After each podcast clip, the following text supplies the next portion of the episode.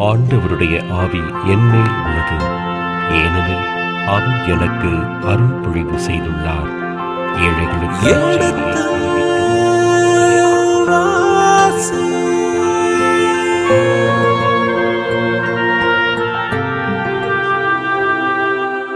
எடுத்து வாசி.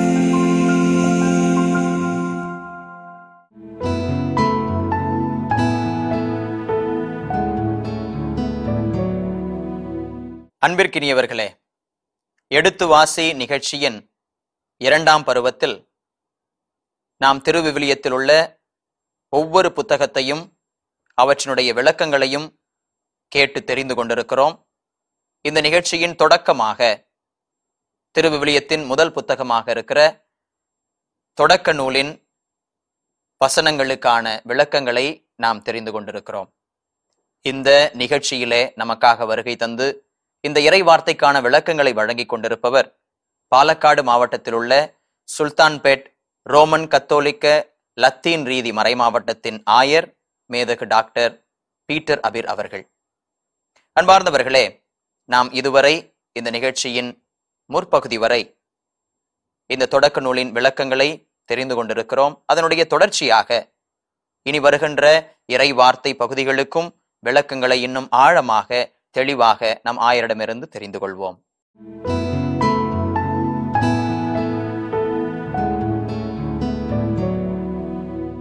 அதனால்தான் சவுல் வந்து தாவீது கிட்ட சொல்லுவாரு ஒரு காலகட்டத்துல நீங்க ஒன்னு சாமுவேல் இருபத்தி நாலு இருபத்தி ஒன்னு வாசிங்க. ஒன்னு சாமுவேல் இருபத்தி நாலு இருபத்தி ஒன்னு எனக்கு பின்வரும் என் வழிமரபை நீ வேறறுப்பதில்லை என்றும் என் தந்தை வீட்டாரிலிருந்து. என் பெயரை அழிக்க மாட்டாய் என்றும் என் பெயரை அழிக்க மாட்டாய் என்றும் ஆண்டவர் மேல் எனக்கு ஆணையிட்டு கூறு அப்ப அந்த பெயர் என்பது ஒரு தனித்தன்மையையும் அவர்களுடைய ஒரு வாழ்க்கை சூழலையும் நினைத்தையும் தன்மை ம். நேச்சர். அது எல்லாத்தையும் காட்டுதுன்னு நம்ம பார்க்கிறோம் இல்ல இந்த அது மட்டும் இல்ல பெயர் வந்து ஒரு ஆழ்தன்மையை காட்டுது பர்சனாலிட்டி ஏன்னா உங்களுக்கு ஒரு பெயர் இல்லைன்னா அடையாளமே- call you? அடையாளம். உங்களுக்கு எப்படி ஒரு அடையாளம் இருக்கு? ஐடென்டிட்டி ஐடென்டிட்டி அதனால்தான் பகல் இரவு என்ற ஒரு ஐடென்டிட்டி கொடுக்கிறார். கொடுக்கிறார். கொடுக்கிறார் கடவுள். யாக்கோப்புக்கு யாக்கோப்பை பற்றி தொடக்க நூல்ல இருபத்தி ஏழு இருபது முப்பத்தாறாவது வசனம். யாக்கோப். அங்க பாத்தீங்கன்னா இருபத்தி ஏழு முப்பத்தி ஆறு. அதை கேட்ட ஏசா யாக்கோபு என்னும் பெயர் பெயர். அவனுக்கு பொருத்தமே. என பெயர் தனித்தன்மை காட்டு ஏன்னா யாக்கோப் பெயரை வைத்து ஒருவர் யாருன்னு சொல்ற அவர் வந்து ஏமாற்றுகிற.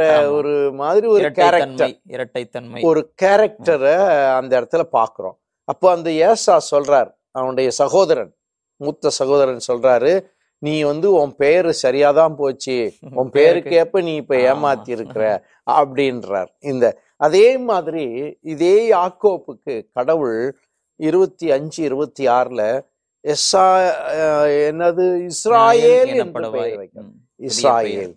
இஸ்ராயேல் என்றால் இஷ் என்றால் மனிதர் மகன். ஏல் என்றால் கடவுள். அப்போ கடவுளின் மனிதர் கடவுளுடைய மகன் என்ற பெயரை வைக்கிறாங்க. ரொம்ப அருமையான ஒரு பெயர் மாற்றம். அப்போ தனித்தன்மை மட்டுமல்ல அவருடைய அழைத்தலும் அவருடைய நோக்கமும் வெளிப்படுகிறது. இது நம்ம பல இடத்துல பார்க்கிறோம். அப்ராம் என்பவர் அபிரகாமும் இல்லையா. அதே மாதிரி நம்ம வந்து புதிய ஏற்பாட்டிலையும் பாக்குறோம் சவுல் பவுலாக சவுல். பவுல். புதிய பணி கொடுக்கப்படுகின்ற பொழுது ஆமா. சிமியோன் பேதுருவா பேதுருவா. மாறுகிறார் மாறுகிறார். மாறுகிறார். இதெல்லாம் மாற்றப்படுகிறார்கள் என்று பார்க்கிறோம். சரி இதுதான் பெயரிட்டார். புதுவுல நிறைய இடத்துல இந்த பெயரிட்டார் பெயரிட்டார்னு வரும். இதுக்கு எல்லாத்துக்கும் கடவுள் தான். எல்லாவற்றிற்கும் அடிப்படை காரணம். கடவுள்தான் ஒவ்வொன்றுக்கும் தனித்தன்மையை கொடுக்கிறார் ஆழ்தன்மையை கொடுக்கிறார். கடவுள்தான் அனைத்தையும் ஆள்கிறார் என்ற ஒரு எண்ணத்தை நம்ம பார்க்கிறோம். அடுத்தது பிரித்தார்னு வருதா? ஆமா. பிரித்தார். அது என்னது பிரித்தார் ஒளியையும் இருளையும் வெவ்வேறாக பிரித்தார். பிரித்தார்.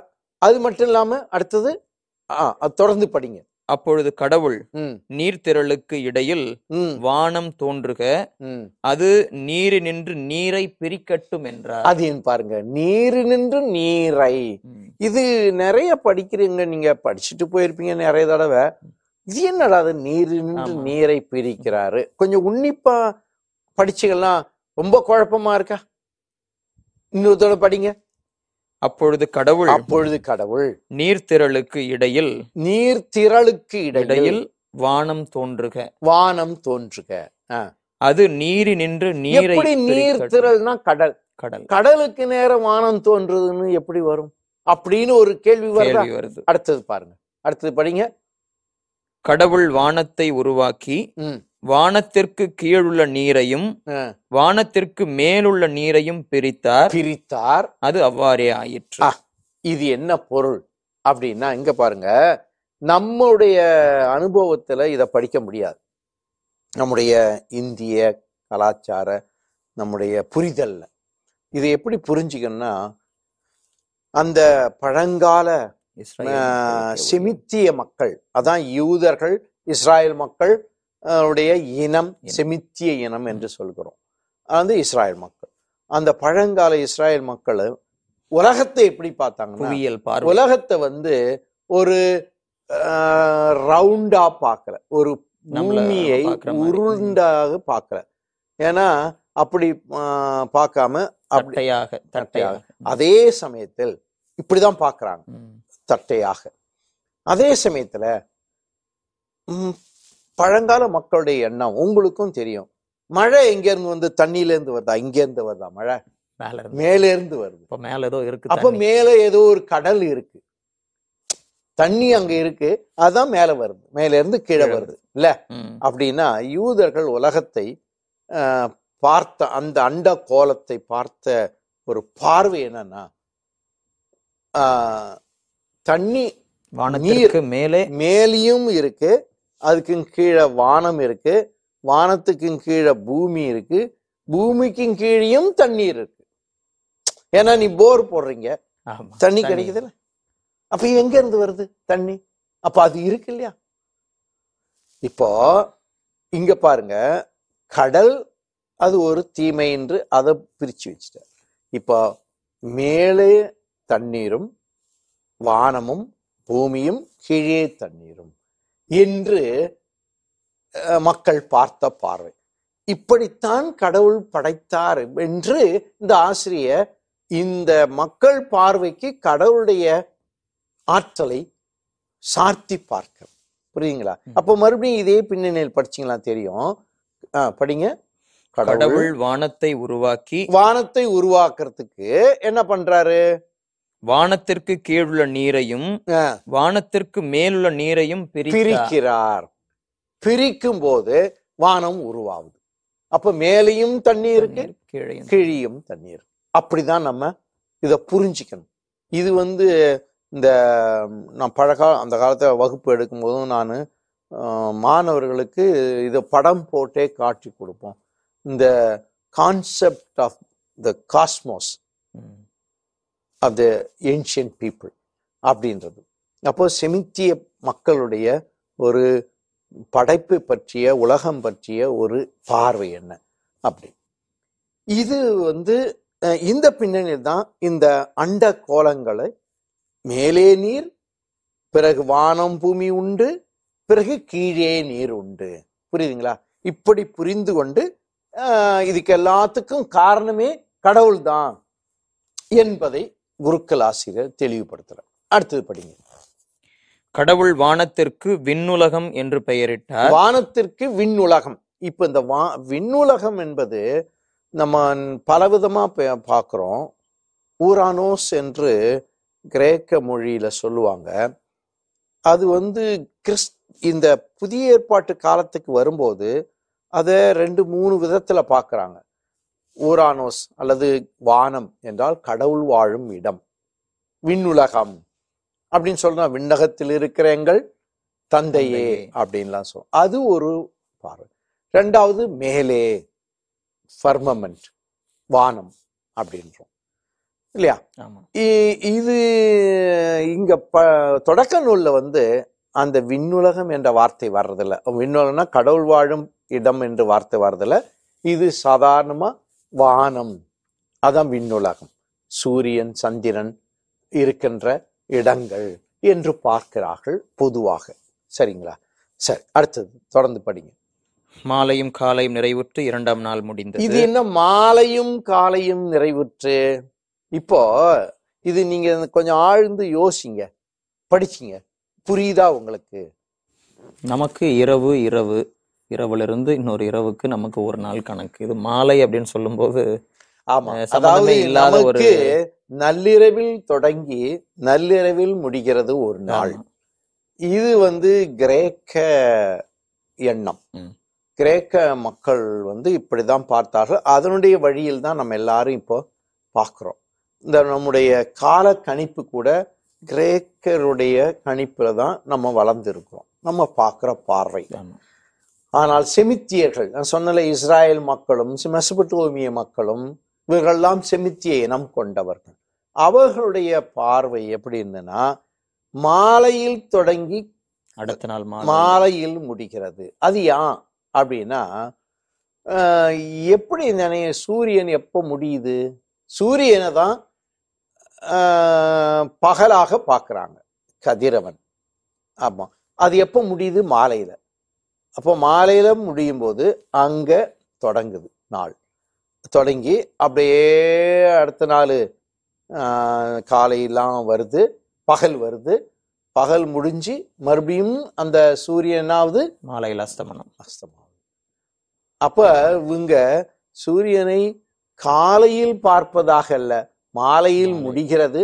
முடியும் போது அது அந்த நாள் முடிஞ்சு போச்சு. அடுத்த நாள் தொடங்குது. அடுத்த நாள் தொடங்கி மாலையில முடி- இப்ப நம்ம வந்து காலையில் தொடங்கி மாலையில் முடிவதாக நம்ம பார்க்கிற. பார்வை. நமக்கு சூரியன் உதிக்கின்றது தொடக்கம். ஆனா அவர்களுக்கு சூரியன் மடிவது தொடக்கம். இது ஒரு வித்தியாசமான பார்வை. அதனால இப்படி அவர் என்ன செய்றாரு? மாலையும் காலையும் சேர்ந்து ஒரு நாள் முடிந்தது என்று. இப்ப நீங்க நம்ம எல்லாம் எடுத்து சொல்ல போனா காலையும் மாலையும் சேர்ந்து ஒரு நாள் என்று. நம்ம சொல்றோம். அவங்க பார்க்கிற பார்வை வேறு அப்படின்னு எடுத்துக்கணும். புரியுதுங்களா? அப்போ அடுத்த வசனத்துக்கு வரும். அப்பொழுது கடவுள் விண்ணுலகிற்கு கீழுள்ள நீரெல்லாம் ஓரிடத்தில் ஒன்று சேர உலர்ந்த தரை தோன்றுக என்றார். ஆமா. விண்ணுலகன்னா மேல. மேல. மேல அந்த விண்ணுலகத்துக்கு மேல தண்ணி இருக்கு. அத கடவுள் தொடல. புரியுதுங்களா? இருக்கிற தண்ணீர். கீழே இருக்கிற தண்ணிய மூன்று பாகமா பார்க்கிறோம் இங்க அந்த மூன்றா அதாவது எபிரேய ப- படைப்புல மேல வானம் அதுக்கு மேல தண்ணி அது ஒண்ணு. அடுத்தது பூமி அதுக்கு கீழே நீர்த்திரள் இல்லையா. நீர்த்திரள் உலகம் தட்டையானதாக இருக்கிறதுனால உலக இந்த பூமி வந்து யாரால் சூழப்பட்டு இருக்குன்னா தண்ணீரால் சூழப்பட்டு இருக்கு கடலால் சூழப்பட்டு இருக்கு அப்போ என்ன இவர் செய்கிறார்? பிரிக்கிறார். கட்டாந்தரையாகும் கடலாகும். பிரிக்கிறார். இது வந்து ஒரு விதமான ஒரு பாமர மக்களுக்கு இந்த தரை என்றும் கடல் என்றும் வானம் என்றும் இப்படியெல்லாம் மக்கள் அனுபவிக்கின்ற இந்த இடங்களுக்கு காரணம் யாரு? எல்லாவற்றையும் கடவுளுக்கு சார்த்தி பார்க்கிறார். கடவுளுக்கு சார்த்தி பார்க்க அதனால்தான் பிரிக்கிறார்னா கடவுள் தான் இதுக்கு எல்லாத்துக்கும் அதிகாரம். அதிகாரி. அவர்தான் பிரித்து காட்டுகிறார். அப்போ நீங்க ஒரு உதாரணம் அந்த திருப்பாடல் நூத்தி நாற்பத்தி எட்டு நாலாவது வசனத்துல படிச்சீங்கன்னா திருப்பாடல் நூத்தி நாற்பத்தி எட்டு நாலு விண்ணுலக வானங்களே விண்ணுலக வானங்களை. இப்ப பார்த்தீங்களா அப்ப இந்த வானங்கள் வானம் அவரை போற்றுங்கள். ம். வானங்களின் மேலுள்ள நீர்த்திரளே. சொல்லிட்டாரா? வானங்களின் மேலுள்ள நீர்த்திரளே அவரை போற்றுங்கள். அடுத்தது. அவை ஆண்டவரின் பெயரை போற்றட்டும். ஏனெனில். அவரது கட்டளையின்படி எல்லாம் படைக்கப்பட்டன. எல்லாம் படைக்க அவருடைய கட்டளைப்படி. அடுத்தது. அவரே அவற்றை என்றென்றும் நிலை பெறச் செய்தார். சரி. இணைச்சட்ட நூல் நமக்கு வரும்பொழுது. இது ஆறாம் நூற்றாண்டுல எழுதுறாங்க. இந்த இணைச்சட்ட நூல்ல தொகுத்து எழுதுகிறார்கள். பத்தாம் அதிகாரம் பதினாலாவது வசனத்துல விண்ணும் விண்ணின் வானங்களும் மண்ணும் அதில் உள்ள அனைத்தும். உங்கள் கடவுளாகிய ஆண்டவருக்கு உரியன. அவர்தான் படைத்தவர். அவருக்கு தான் உரியன என்று அழகா சொல்றார். இது நம்ம யோபூலையும் பார்க்கோம் ஆக விண்ணுலகம் ஒரு படைப்பு. விண்ணுலகம் என்பது இந்த இடத்துல நம்ம வந்து கடவுள் வாழும் அந்த விண்ணகம் என்று நம்ம சொல்றோம் பாருங்க இந்த கிறிஸ்துவ சமயத்தில். அந்த பின்னணியில இவர் சொல்ல இது இந்த வானம் அந்த விண்ணகம் உலகம்.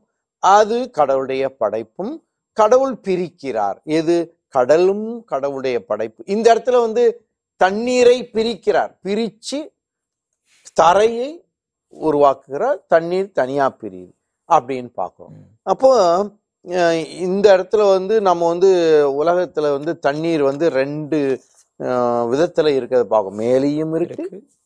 கீழையும் இருக்கு என்று நினைப்பாங்க. அப்ப நீர் திரள் நின்று நீரை பிரித்தார். ஒரு வசனம் வருதா? ஆமா. நீர் திரளில் நின்று நீரை பிரிக்கட்டும். ஆறாவது வசனம். ஆறாவது வசனம். அதாவது வானத்தின் மேல் இருக்கும் நீரில் நின்று பூமியில் இருக்கும் நீரை பிரித்தார். ஏன்னா இப்ப பாருங்க மேல வானம் அப்படி இருக்கு. கீழே பூமி. இப்படி இருக்கு. தண்ணி சுத்தி இருக்கு. சுத்தி இருக்கு. இப்ப இவர் என்ன செய்யறாரு இந்த நீரை மேலிருக்க நீரை கீழிருக்க நீரிலிருந்து பிரித்தார். இது ஒரு விதம் பாப்புலர் சாதாரண மக்கள் பார்க்கின்ற பார்வைக்கு கடவுளுடைய சக்தியை சார்த்தி பார்க்கிறோம் அதான் பொருள் இது. நீரென்று நீரை பி- அப்பிறகு உலர்ந்த தரைக்கு நிலம் என்று பெயரிட்டார். சொல்லியிருக்குல்ல? ஆமா. உலர்ந்த வசனம் பத்துக்கு வரும். கடவுள். உலர்ந்த தரைக்கு நிலம் என்றும் ஒன்று திரண்ட நீருக்கு கடல் என்றும் பெயரிட்டார் பெயரிட்டார் இப்ப இங்க பார்த்தீங்கன்னா நீர் எல்லாமே வந்து கடல் என்று பெயரிட்டார் நீளம் என்று பெயரிட்டார் அப்படின்னா என்ன அர்த்தம்? இந்த பூமி ஒரு படைப்பு. நல்லா புரிஞ்சுக்கணும். ஏன் அது சொல்றார் அழுத்தி சொல்றாருன்னா இந்த தெய்வ வழிபாடு. பூ பூமாதேவி வழிபாடு எல்லாம் சொல்றோம் பூமி இல்லையா? தாய். பூமி தாய். சி உண்மைதான். ஒரு வகையில பார்த்தா பழங்கால மக்களும் நம்ம நம்ம விவசாயிகள் எல்லாருமே நினைக்கிறது நமக்கு வந்து பயிர் விளைவிப்பது பூமி. பூமி. அதனால வந்து நல்ல அந்த விவசாய பூமியில வந்து செருப்பு போட்டு கூட போக மாட்டாங்க. இல்லையா. அது ஒரு மரியாதை. மரியாதை. அது கண்டிப்பா வேணும். அந்த எண்ணம் இருக்க வேண்டும். அதனால்தான் பூமியை நாம் வந்து ஒரு தாயாக நினைக்கிறது ஒரு மரியாதை குறித்து. இல்லையா? அப்போ பாப்பானவர் கூட சொல்றாரு பூமி த மதர் எர்த் இல்லையா. இந்த லவ் லவ்தாத்தோ ஸ்ரீதில சொல்றாரு மதர் எர்த் என்று. பூமி ஒரு தாய். அது அடிப்படையில சரியான எண்ணம். ஏன் சரியானதுன்னா அதுக்கு நாம் மரியாதை கொடுக்க வேண்டும். அதை நாம் பாழ்படுத்தக்கூடாது. நமக்கு இருக்கின்ற சுதந்திரத்தை தவறாக பயன்படுத்தி கூடாது அந்த பூமியை வீணாக்க கூடாது அதனுடைய சக்தியை அதனுடைய தன்மையை மாற்றுறாங்க இல்லையா? கலர் பூமி ஆயிடுச்சு இந்த பூமி ஆயிடுச்சு நல்லா விளைஞ்சிருந்த பூமி இப்போ மோசமாயிடுச்சு அப்படின்னு நம்ம சொல்றோம். So that's another problem so ecological அந்த ம். எக்காலஜியை நம்ம யோசித்து பார்க்கணும். ஆனால் இவர் அதெல்லாம் இங்க நினைக்கல. அவர் என்ன நினைக்கிறார்னா அந்த கால மக்களுக்கு இருந்த வழிபாடு இருந்த வழிபாட்டு எண்ணம் பூமியை தா தாயாக மட்டும் தெய்வமாக தெய்வமாக. நினைத்து வழிபடக்கூடாது. இதுவும் கடவுளுடைய படைப்பு என்பது நினைக்கணும். ரெண்டாவது பூமி செய்கின்ற உற்பத்தி எல்லாமே உற்பத்தி ப்ரொடக்ஷன் உற்பத்தி எல்லாமே தானா வருவதில்லை. கடவுளுடைய கிருபையால் வருகிறது. கடவுளுடைய ஆற்றலால் சக்தியால் வருகிறது. அப்போ கடவுள்தான் காரணம். எஸ்ஆயா அறுபத்தி ஆறு ஒண்ணு எடுங்கன்னா ஆண்டவர் கூறுவது இதுவே விண்ணகம் என் அரியணை. விண்ணகம் என் அரியணை. மண்ணகம் என் கால்மனை பார்த்தீங்களா எல்லாத்துக்கும் அவரே எல்லாத்துக்கும் அப்ப விண்ணகம் வந்து மண்ணகத்துக்கு நம்ம வந்து தெய்வம் என்று நினைச்சிட்டு நம்ம செய்யக்கூடாது. இது ஒரு கால்மனை. அழகா சொல்றார். விண்ணகம் என் அரியணை மண்ணகம் என் கால்மனை. அடுத்தது. அவ்வாறு இருக்க எத்தகைய கோவிலை நீங்கள் எனக்காக கட்டவிருக்கிறீர்கள்? எத்தகைய இடத்தில் நான் ஓய்வெடுப்பேன். அதனால அவர் அந்தந்த மனித அகங்காரத்திற்காகவும் பெருமைக்காகவும் கட்டுகின்ற கோவில் இருக்கு பாரு. அதை பற்றி அங்க சொல்றாரு. இதெல்லாம் செய்யக்கூடாது. படைப்பனைத்தும் அவருக்கே சொந்தம் என்றார். படைப்பனைத்து எனக்கு சொந்தமா இருக்கும்போது நீ ஏன் இப்படி செய்யற சோ அது நல்லா இருக்கு. அது மட்டும் இல்லாம இந்த முக்கியமாக அவர் இங்க வலியுறுத்தி வரும்போது இந்த போலித்தேயிசம் அப்படின்னு சொல்றோம்.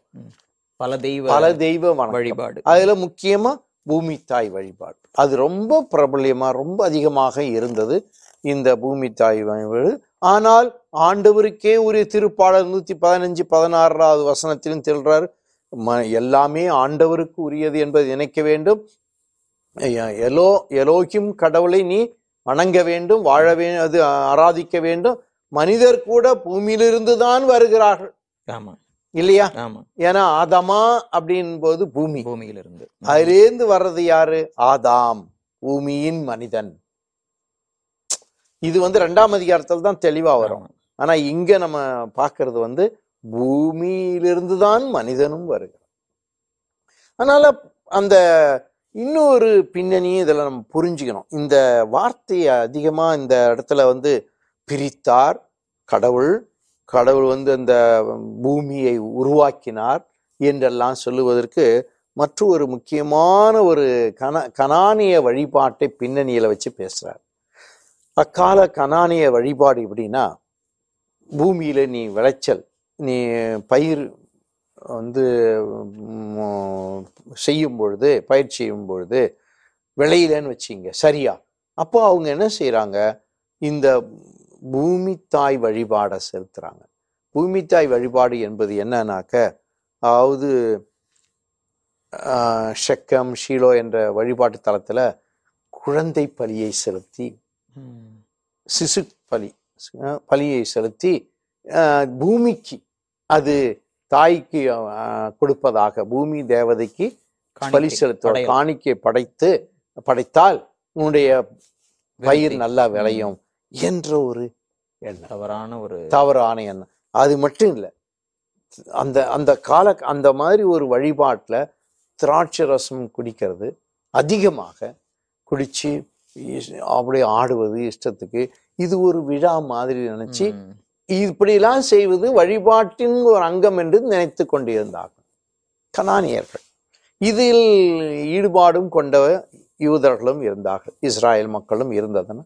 இதெல்லாம் மனசுல வச்சுக்கிட்டு தான் no this is not correct this is not correct படைப்பில் வந்து கடவுள் கடவுள்தான் அதிகாரி கடவுளுடைய படைப்பு தான் இந்த பூமி என்று நல்ல திருப்பாடலையும் அந்த வார்த்தை இருக்குல்ல ஆண்டவரே திருப்பாடல் இருபத்தி நாலுலயும் இந்த பூமி ஆண்டவருக்கு சொந்தமானது இந்த பூமி ஆண்டவருக்கு. முதல் வசனமே ஆமா. அப்படி. இருபத்தி நாலு ஒண்ணுலயே. படிக்கிறோம்.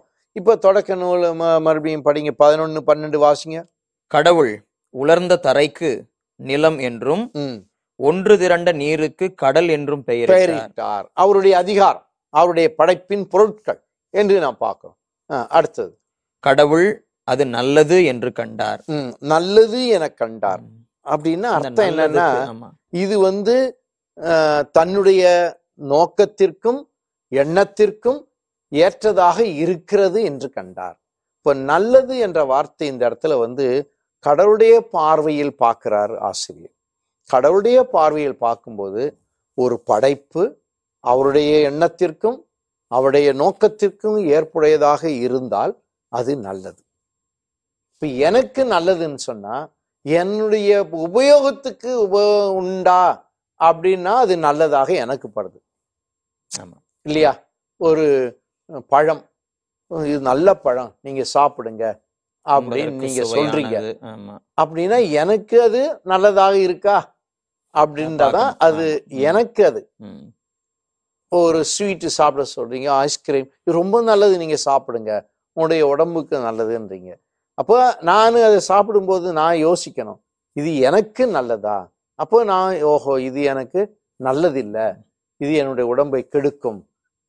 இது நல்லது என்ற வார்த்தையை மனிதர்களுக்கு பொருத்தி பார்க்கும்போது இப்படிப்பட்ட எண்ணம் வரும். ஆனா இதையே கடவுளுக்கு பொருத்தி பார்க்கும்போது வேறு விதம். கடவுள் ஒரு பொருளை ஒரு படைப்பை நல்லது என கண்டாருன்னு சொன்னா அவருக்கு பயனுள்ளது. என்று இல்லை. இல்ல இல்ல இல்ல. அவருடைய எண்ணத்திற்கும் அவருடைய நோக்கத்திற்கும் உகந்ததாக இந்த படைப்பு உண்டா? அதான் நல்லது. இப்போ ஒரு மனிதரை கடவுள் படைக்கிறார். அந்த மனிதர் கடவுளுடைய எண்ணத்திற்கும் கடவுள் நோக்கத்திற்கும் ஏற்ப வாழ்ந்தால் அவர் நல்லவர். அல்லது கடவுளுடைய பார்வையில் அவர் கெட்டவர். இத ரொம்ப தெளிவா நம்ம படிக்கணும்னா உங்களுக்கு புரிஞ்சுக்கணும்னா சவுலுடைய வாழ்க்கையில பார்க்கிறோம் சவுல் வந்து கடவுள் நல்லவர் என்று கண்டு அவருக்கு அவரை அபிஷே அரசர் என்று அபிஷேகம் செய்ய வைத்தார் சாமுவேல் வழியாக. ஒரு காலகட்டம் வருது சவுல் அரசர் தன்னுடைய சுயநலத்தினாலும் அதிகார ஒரு வெரி வெறியினாலும் என்ன செய்யறாரு அஹ், தாவீதினுடைய வளர்ச்சியை பொறுக்க முடியாமல் அவர் வந்து தீய எண்ணம் கொண்டவராக இருந்து செயல்பட தொடங்கும் போது கடவுள் வருத்தப்பட்டு ஸோ அப்போ அந்த ஆசிரியர் எழுதுகிறாரு அன்று முதல் தாவீதின் உள்ளத்தில் தீய ஆவி புகுந்தது. அப்படின்னா அவர் நல்லவர் என்- என்ற எண்ணத்தை என்ற நிலையை இழந்து விட்டார். புரியுதுங்களா அப்போ? அப்போ நல்லது என்று கண்டார் என்று நாம படிக்கும்போது கடவுளுடைய கோணத்தில் தான் பார்க்கணுமே தவிர மனிதருடைய கோணத்தில் பார்க்கக்கூடாது மனிதர்கள் என்னைக்குமே தங்களுக்கு உகந்ததாக உள்ளதா? உபயோகப்படுறதா தங்களுக்கு உபயோகப்படுறதா? தங்களுக்கு மகிழ்ச்சி கொடுக்கக்கூடியதா? ஆனா கடவுள் அப்படி இல்லை. அவருடைய மேன்மை ரொம்ப அழகா இதுல தெரியுது ஆண்டவரே. சொல்ற அந்த ஒரு வார்த்தையில உபயோகப்படுறதா அவர் பார்த்துட்டாருன்னா அவர் கடவுளாக நம்ம ஏற்றுக்கொள்வது எப்படி? ஆனா எவ்வளவு அழகாக ஒரு மேன்மையாக பார்க்கிறார் அவர். மேன்மையாக. அது அவருடைய எண்ணத்தின்படியும் ஏற்ப அவருடைய எண்ணத்திற்கு அவருடைய. நோக்கத்தை நிறைவேற்றக்கூடியதாகவும் சவுல் மாதிரி. சவுல் தன் கடவுளுடைய எண்ணத்தின்படியும் கடவுளுடைய நோக்கத்தை நிறைவேற்றக்கூடியவராகவும் இருந்திருந்தால் அவர் நல்லவர். இல்லையா? ஆமா. ஆனா இல்லை. சோ இதுதான் இந்த நல்லது என கண்டார் என்பதில் நீங்க நம்ம புரிஞ்சுக்க வேண்டியது வித்தியாசம். அன்பிற்கினிய மாதா தொலைக்காட்சி நேயர்களே இதனுடைய தொடர்ச்சியை நாம் அடுத்த பகுதியிலே மீண்டும் தெரிந்து கொள்வோம். நன்றி வணக்கம்.